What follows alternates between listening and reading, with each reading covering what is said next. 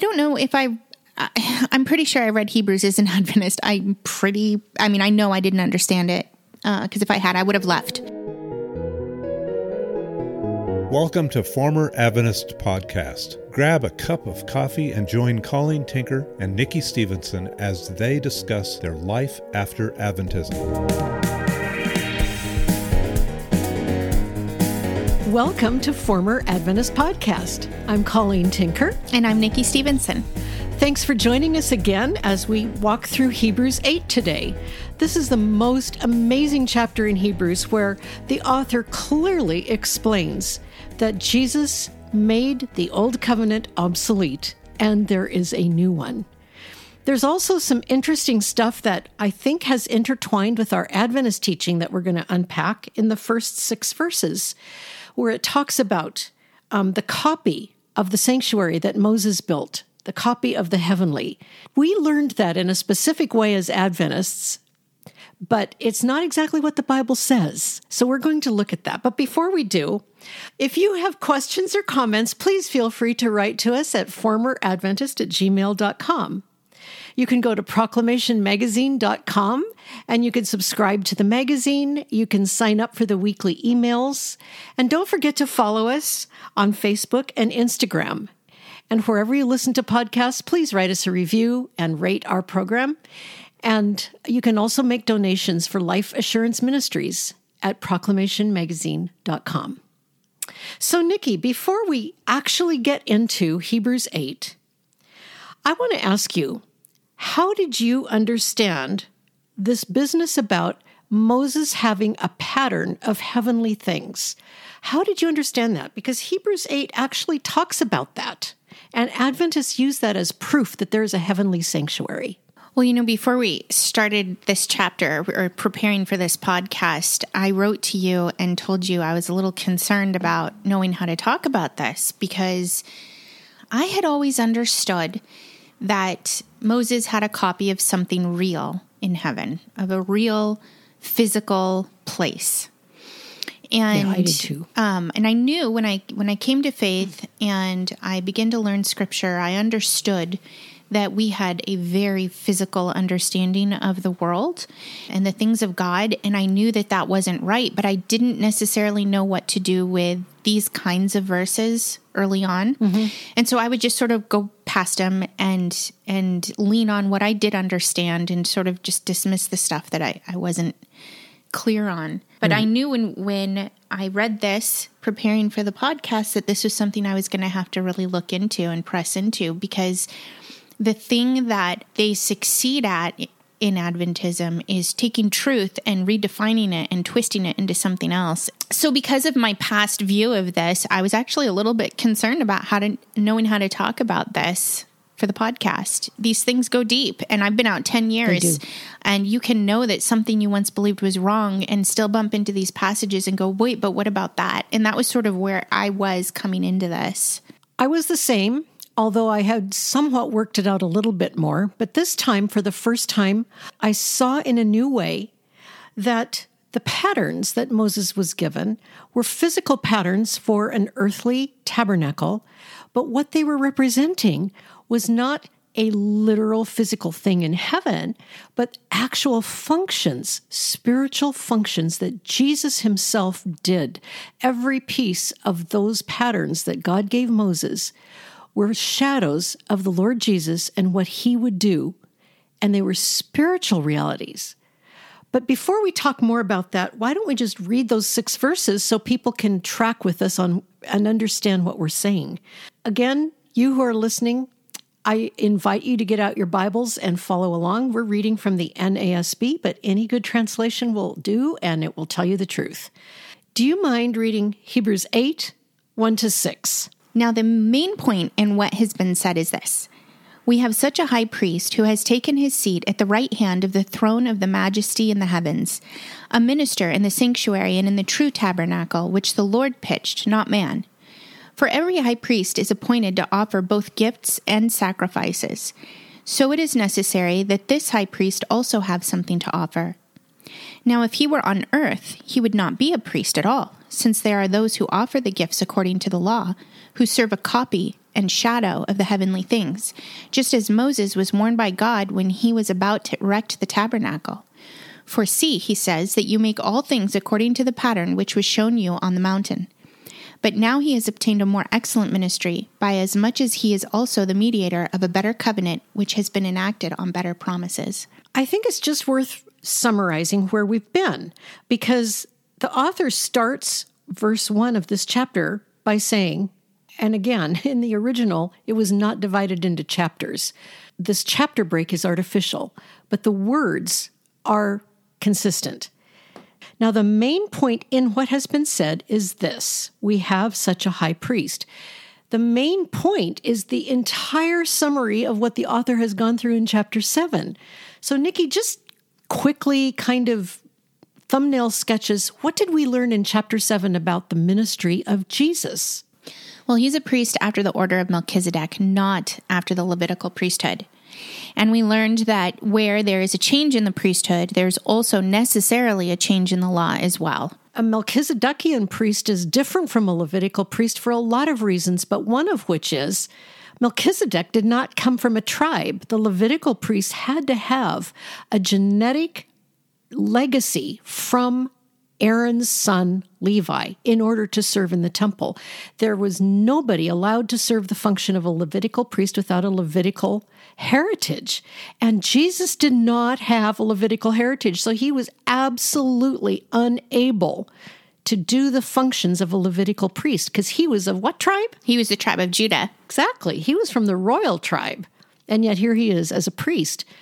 That's the significance of his being in the order of Melchizedek, because Melchizedek, who met Abraham, was the king of Salem and a priest of God Most High. He was a king and priest, and Melchizedek preceded the law. He was not designated under the law as the Levitical priests were. So, all of that the author went through in so much detail. And now in chapter 8, he says, Now remember all that. The main point of all of this detail is we have a high priest who has done what, Nikki? We have a high priest who has sat at the right hand of the throne of the majesty in the heavens. He has sat down. And what does being a seated high priest mean? His work is complete. His atonement was completed. And I just want to mention, too, when we talk about we have such a high priest, we, he's also just described in chapters five and six that he is a sympathetic high priest and that he is pulling us home. His work on earth is done, his atonement is done. What he is doing now is preserving us and bringing us home and interceding for us, which does not mean applying his blood as Adventism taught us. His blood is shed, his atonement is finished. He's not up there tossing his blood around. And we see that in Hebrews chapter 1. That after making purification for sins, he sat down at the right hand of the Heavenly Father on high. Great point. He's summarizing everything that's gone before Jesus is greater than everything in the law, every symbol, every priest, every angel. And he has sat down at the throne, the right hand of the throne of the majesty in heaven, who is God the Father. And now in verse 2, he expands even a little bit more about Jesus' ministry. He is a true ministry where? In the sanctuary and in the true tabernacle which the Lord pitched, not man. And right there, we come to the first place where Adventism uses Hebrews 8 to prove that there's a literal building called the tabernacle in heaven. Did you understand that there was a real literal building in heaven, Nikki? I thought there was. I thought that was what we believed. I, have shared with you before. For me, um, so much of what I believed was just gathered by my collection of asking Adventists, hey, what do we believe about this? What do we believe about that? And I understood that we believed that there was a tabernacle in heaven. I remember that in my Bible classes, that very verse was used to show us that there was a true literal tabernacle in heaven. Let's go on. Verse 3 For every high priest is appointed to offer both gifts and sacrifices. So it is necessary that this high priest also have something to offer. So, what's the comparison being made here? What is the author saying? What is he saying about Jesus? Jesus was offered as our sacrifice. Every high priest on earth had to offer both gifts and sacrifices. And why did he have to do that? Why did why did the high priest and the author of Hebrews has explained this in the previous chapter? Why did the high priest have to offer sacrifices? It was not just for the people, but also for whom? For themselves. Because they were sinners. Mm-hmm.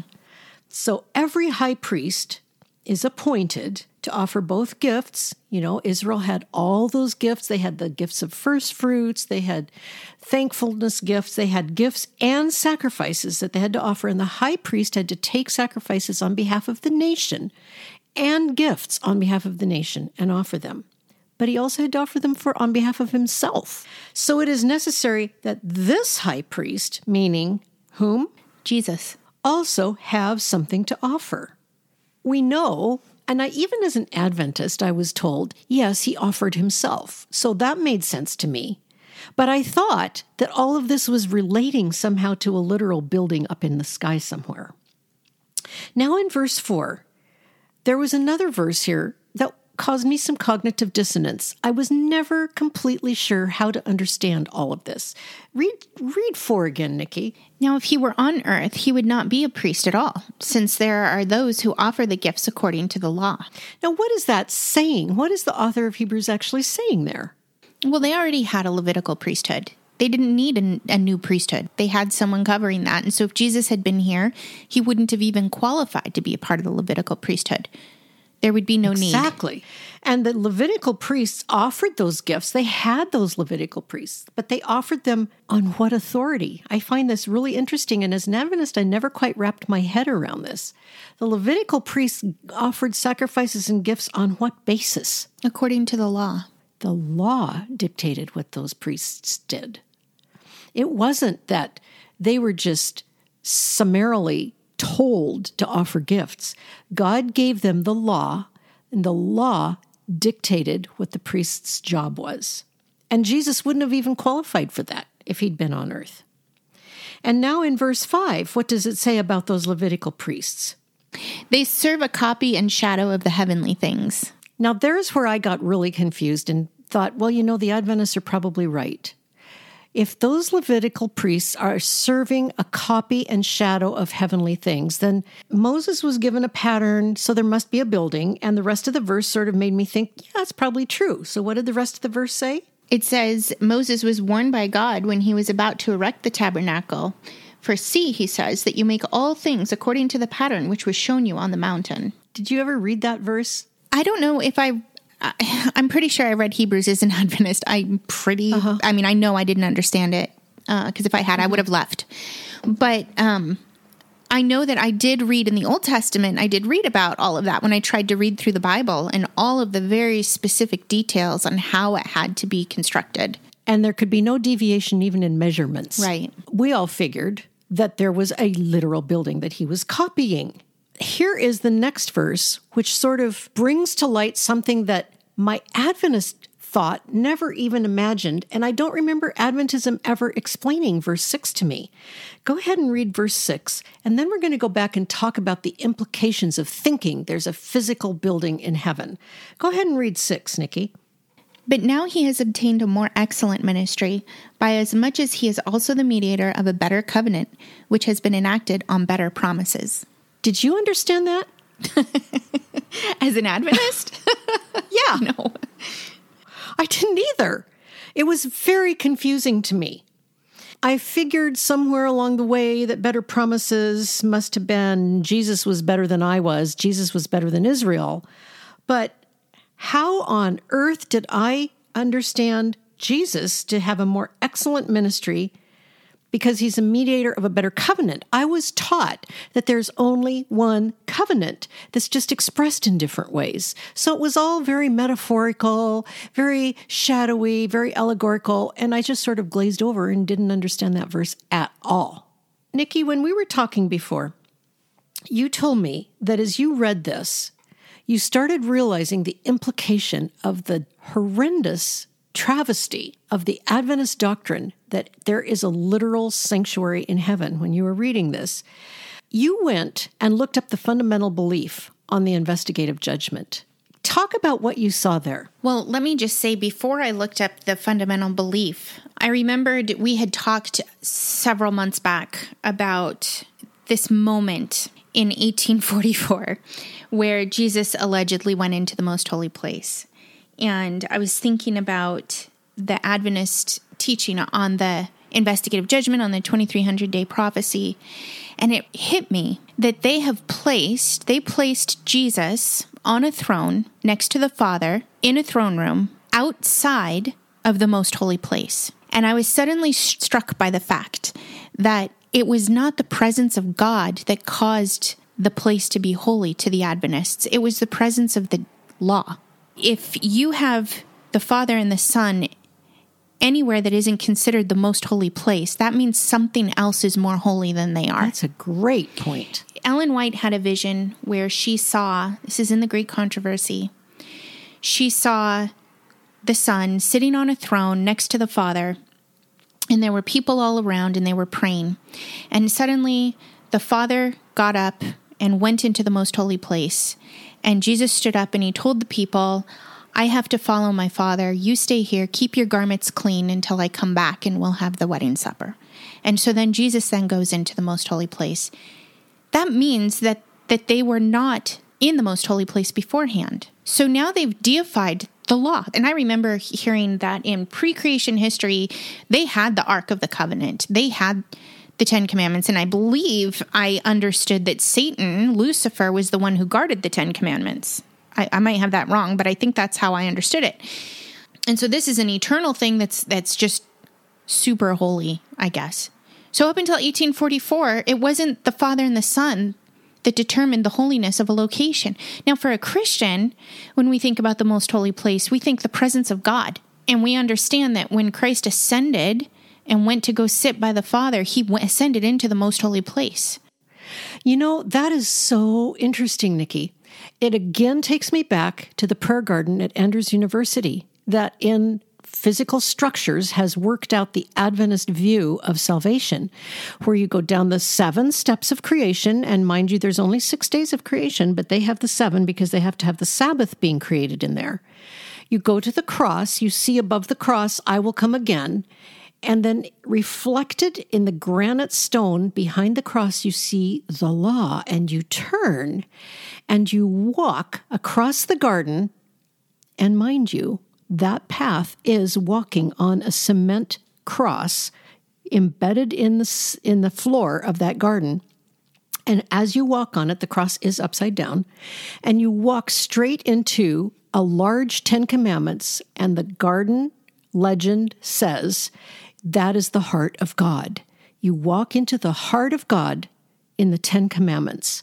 That's where you find God. So, in fact, in Adventist belief, the Ten Commandments is the ultimate holiness.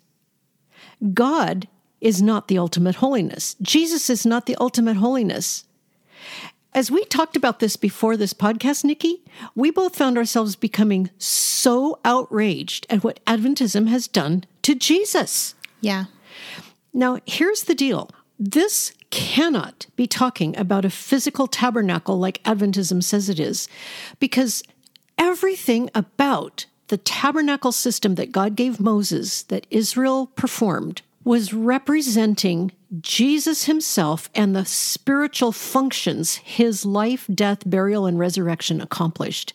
There was nothing about it that was foreshadowing something physical. It was foreshadowing atonement, reconciliation, the curse of sin, the destruction of sin by the death of Jesus, justification of all who believe, resurrection life as we believe and are given resurrection life in our literal spirits, which are born dead.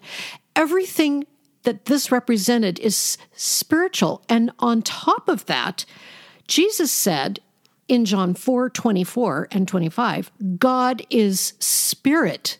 God, who is spirit, does not have a physical sanctuary. And I looked up in the book Seventh day Adventists Believe, which is an explanation of all of their 28 fundamental beliefs. And in the chapter on the investigative judgment, it had some really interesting statements that relate to this. One of the things is found on page 353, and it says, It is clear, therefore, that the scriptures present the heavenly sanctuary as a real place. And they quote Hebrews 8 2. They refer us to Hebrews 8 2 not a metaphor or abstraction. The heavenly sanctuary is the primary dwelling place of God. You know, that could not be more wrong. When Solomon dedicated the temple, we have it in 1 Kings 8 27 and 2 Chronicles 6 18, and it says, God cannot be contained in a sanctuary or a building. And then two other brief comments that uh, on this side of things, I am so horrified at what they said. This book also says that in heaven, in the heavenly sanctuary, it says Jesus no longer the lamb ministers as a priest. Well, in Revelation, John sees the Lamb bearing the marks of slaughter sitting on the throne. Jesus will always be the Lamb that was slain. He's slain from the foundation of the world. And for them to say he's no longer the Lamb is to actually discredit what the Bible itself says. And then, one more thing it also says the Levitical priesthood illustrates the saving ministry Christ has carried on since his death. Our high priest, serving at the right hand of the throne of the majesty in heaven, functions as a minister of the sanctuary of the true tabernacle which the Lord erected and not man. The Levitical priesthood is not the example of Jesus' ministry.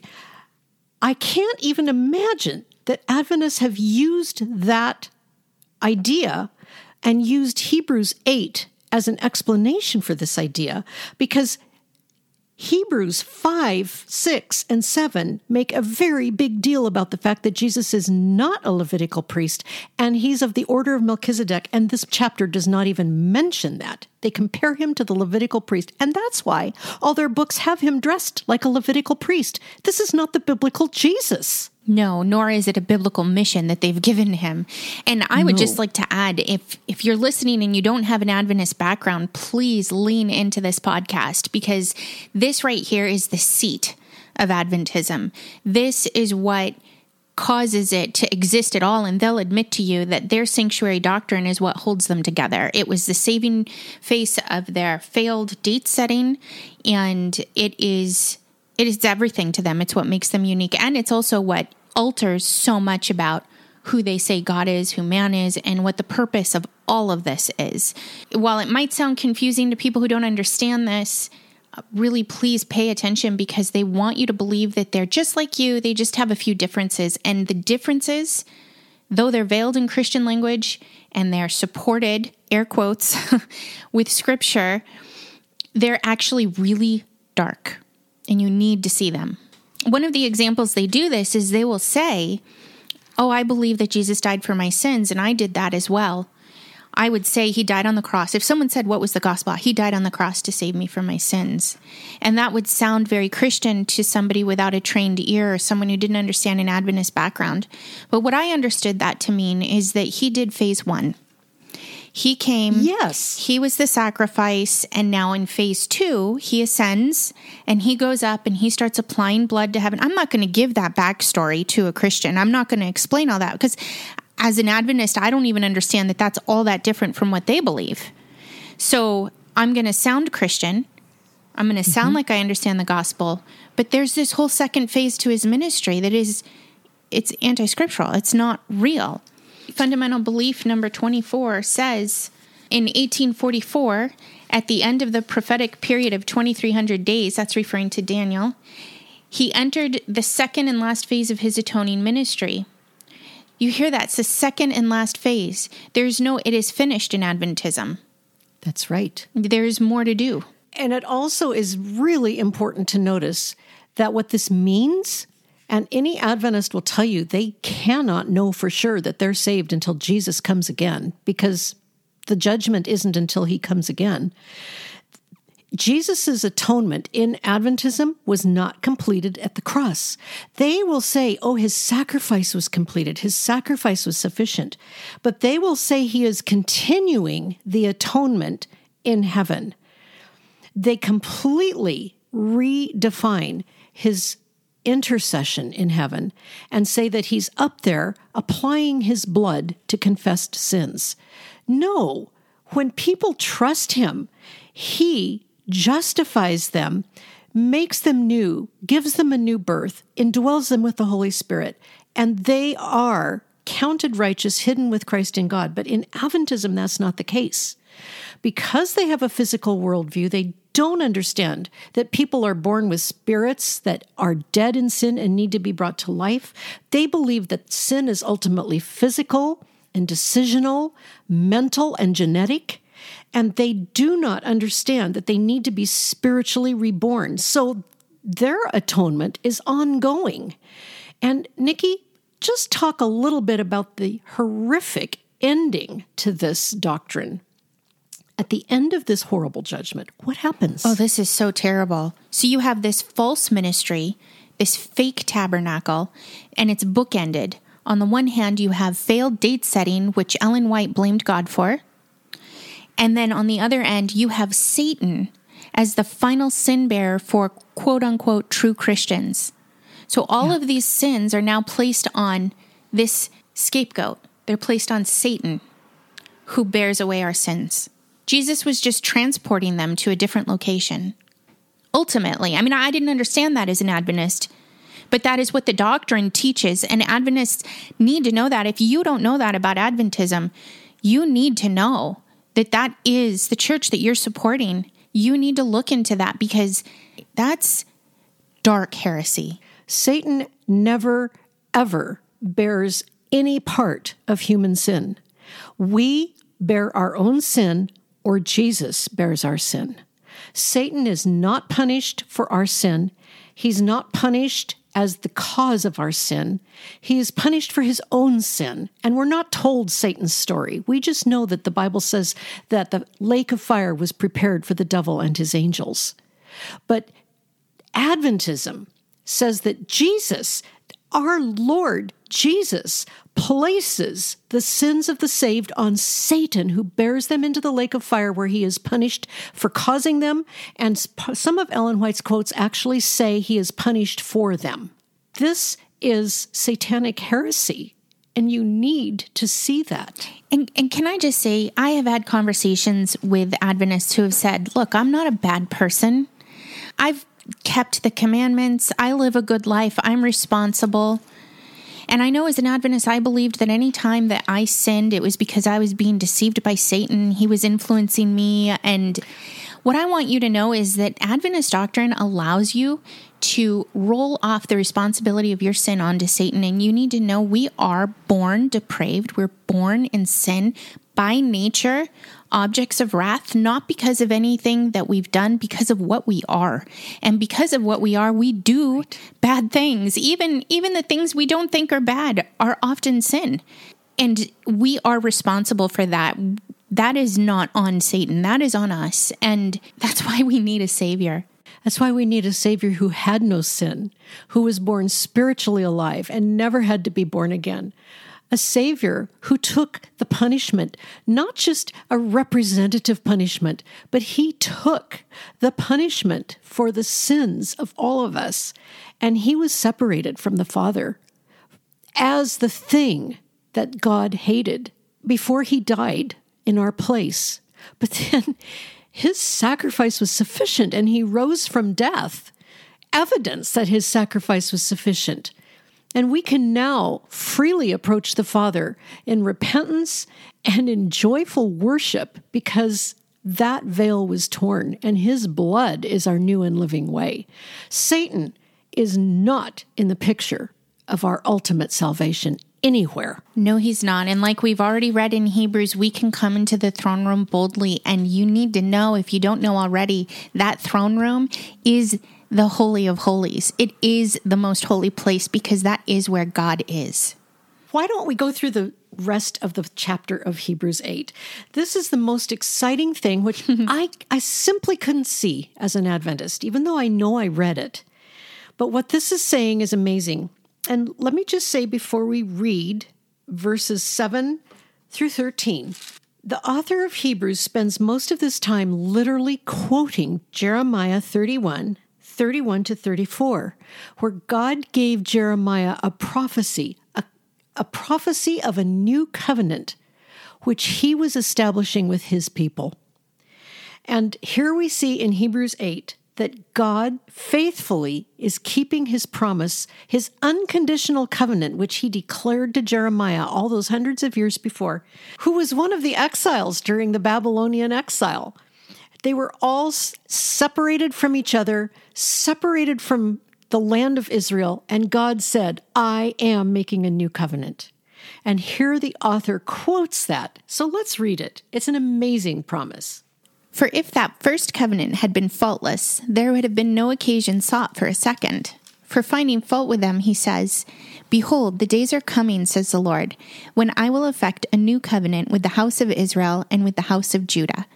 Not like the covenant which I made with their fathers on the day when I took them by the hand to lead them out of the land of Egypt. For they did not continue in my covenant, and I did not care for them, says the Lord. For this is the covenant that I will make with the house of Israel after those days, says the Lord. I will put my laws into their minds, and I will write them on their hearts. And I will be their God, and they shall be my people.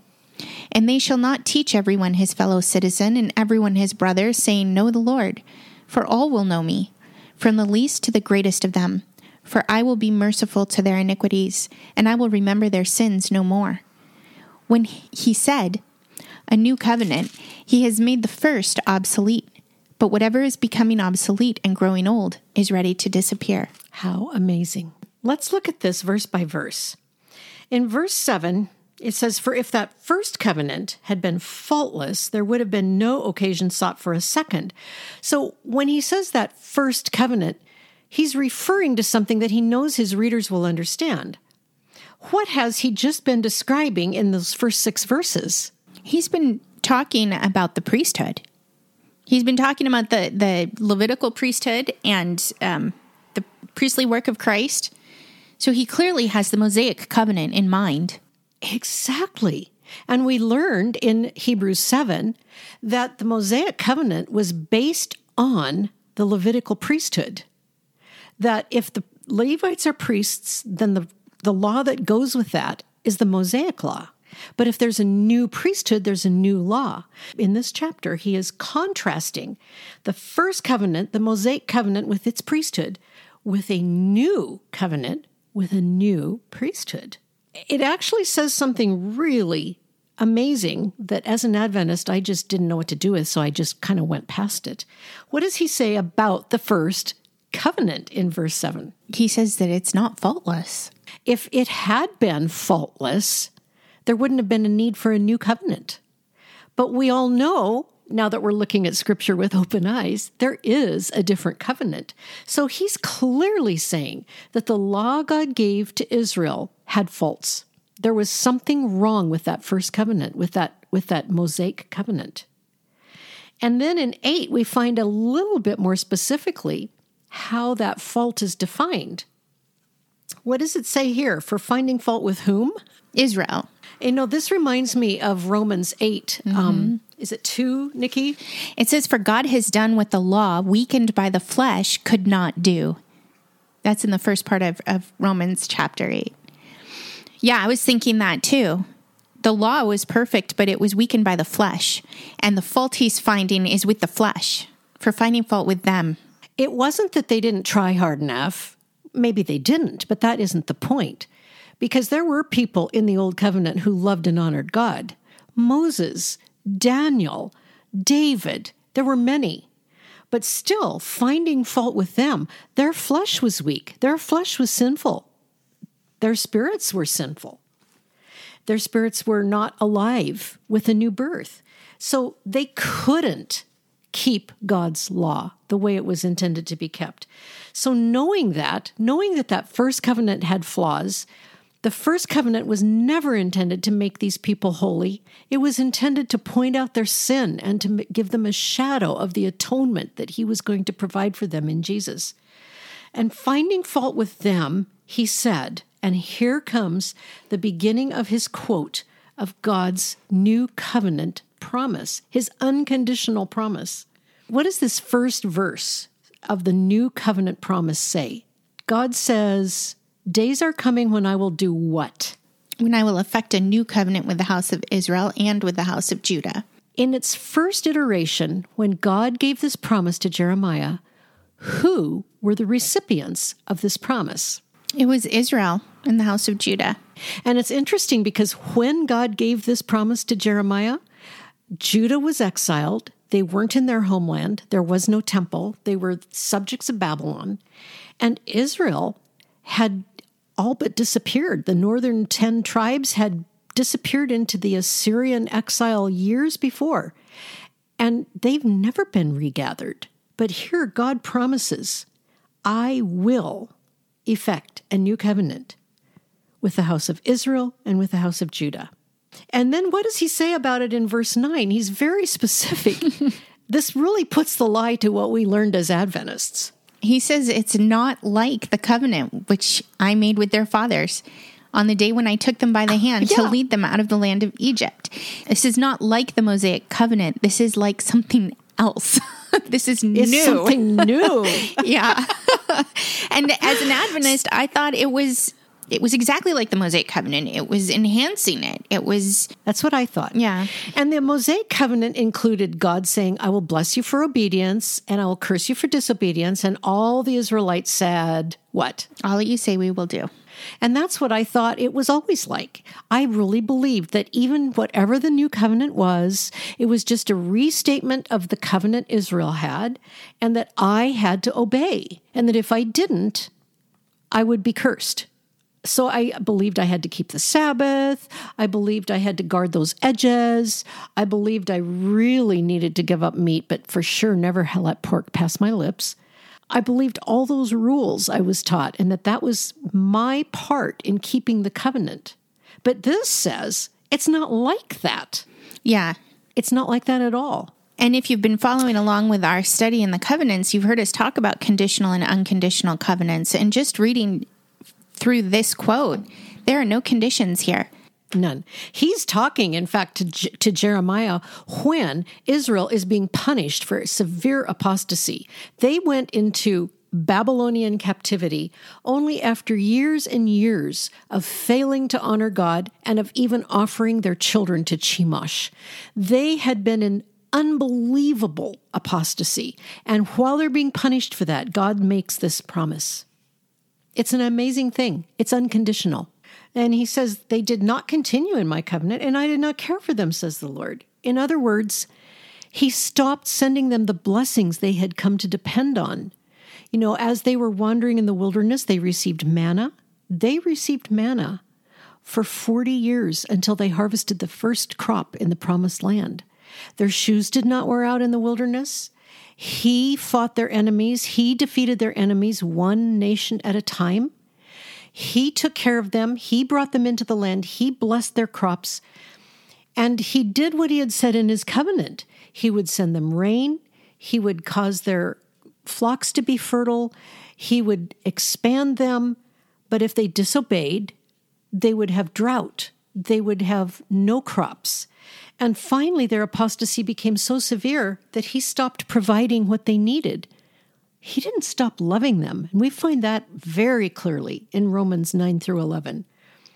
And we see that even here, while they're being punished for the most incredible apostasy you can imagine, he's saying, I am making a new covenant, one that doesn't depend on their intentions and promises.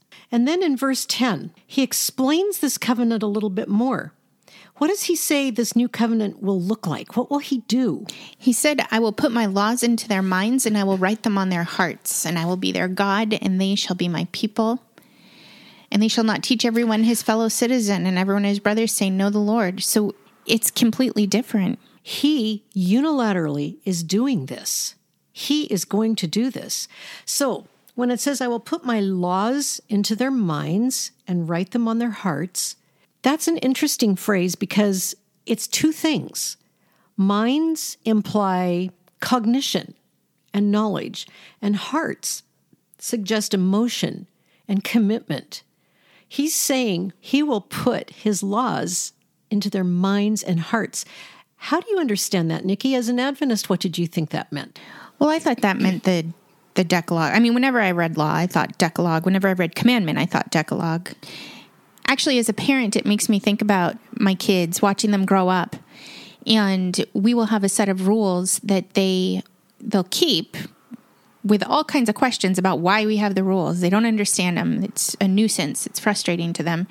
And as they get older and they begin to understand the purpose behind them, we see them owning some of those things that are important to us. And I'm not saying that's how God does this, but it's what it makes me think about the change in me going from what right. I was supposed to do, a checklist, and when I was born again, that's all I want to do. I just want to please the Lord.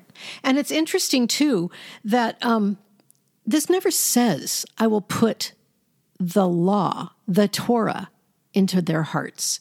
His laws are much more than mm-hmm. the Torah, much more than the Decalogue. And what he's not articulating to Jeremiah, because Jeremiah was in the Old Covenant, but what we know on this side of the cross, God puts his laws into our minds and hearts by giving us new minds and hearts mm-hmm. when we trust Jesus. He literally brings us to life spiritually and he literally indwells us so that the lawgiver himself is in us, not just an external list of rules. As an Adventist, I didn't have any way to understand that. I only thought, okay, he's, he's making us convinced of the Decalogue so that we just do it without thinking. No, he himself is in us. The lawgiver is giving us the will of God in our heart. And I think it's also interesting that when he says he will write his laws on our hearts, he will be what? And I will be their God. and they will be my people. And this is something that is beyond keeping a law and minding the minutia. This is something that happens because he himself gives us himself. We know that now. It's a new promise that did not explain the Mosaic covenant. And then in um, 11, what does he say? And they shall not teach everyone his fellow citizen and everyone his brother, saying, Know the Lord, for all will know me, from the least to the greatest of them. Now, as a Christian in the New Covenant, Nikki, how do you understand this now? The way I understand it is that this is applied to those who are in the, the New Covenant. This is not all humanity. I've heard people say, you know, I have my own relationship with God. Don't talk to me about your God of the Bible. I don't think that's what this is. This is not universalism. This is those who are inside his new covenant will know him, and we know him through the new birth.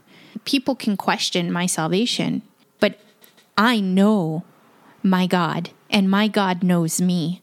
That is something that cannot be taken from us. And, and it also does away with the hierarchy within various priestly orders that claim to be Christian.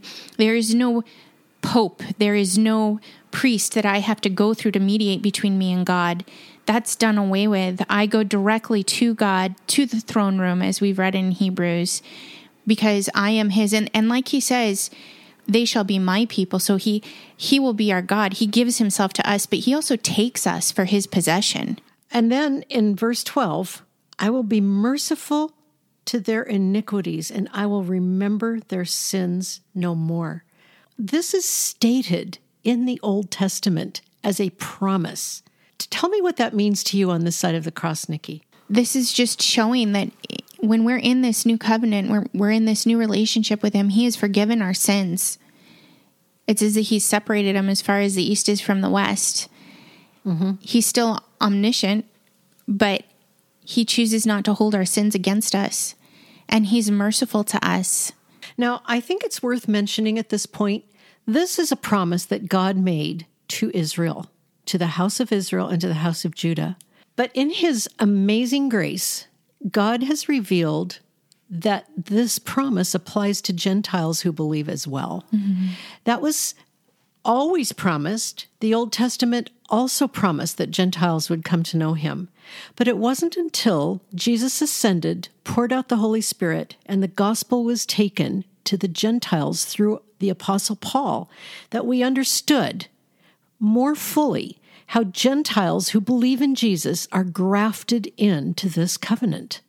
Romans 9 through 11 is quite explicit in talking about how God has not forgotten his people Israel. He will keep his promises to them, but the unnatural branches have been grafted in to the olive tree of God's purposes. And we who believe partake of this promise, even ahead of the fullness of Israel. It's an amazing thing that God has done. So while this is a promise to Israel that will be kept on their behalf, as we learn from Paul, this is something that applies to all who believe. And this is also explained in more detail in the book of Galatians and in Ephesians. It is Jesus who destroyed that wall of hostility, which was the law that divided Jews and Gentiles. And now, Jesus is the way we are reconciled to God. There's nothing between us and God because of Jesus. And when we trust Him, these promises of the new covenant become ours in Him. So then we have this last verse of the chapter, which is so clear and so amazing. And I have no clue how I dealt with this as an Adventist because I don't remember. Could you read it, Nikki? Mm-hmm. When he said a new covenant, he has made the first obsolete. But whatever is becoming obsolete and growing old is ready to disappear. Here he is saying that when God said he would give a new covenant, he's made the first one obsolete. And I've I wondered for a long time what that last sentence meant. Whatever is becoming obsolete is and growing old is ready to disappear. Do you have any idea what he meant by that, Nikki? Well, it seems to me that it's explaining what happens to the things that are becoming obsolete. In the sentence before that, he says that he has made the first obsolete. It doesn't say that it is becoming obsolete. So he has made it obsolete, therefore, it is ready to disappear. It's important, I think, to remember, it's helped me understand this, to remember that the author is writing to believing Jews before the destruction of Jerusalem. The temple, although the curtain was ripped, the temple was still standing, and Levitical priests, well, they might not have all been Levitical at that point because the priesthood had been so corrupted by first century. But priests were still offering sacrifices and all of the feast days were being observed. But Jesus had already come and that veil had been ripped. So he is reminding his audience that it's obsolete. Jesus has come, Jesus has finished his work, and all the symbols of the old covenant that were still physically in place were about to disappear. And they did disappear in AD 70 when Titus destroyed Jerusalem. The temple was totally destroyed. The fires were so hot, the gold on the inside of the temple ran down the rocks, and it was gone. There has not been a temple for Judaism since AD 70, and we're left with Jesus alone.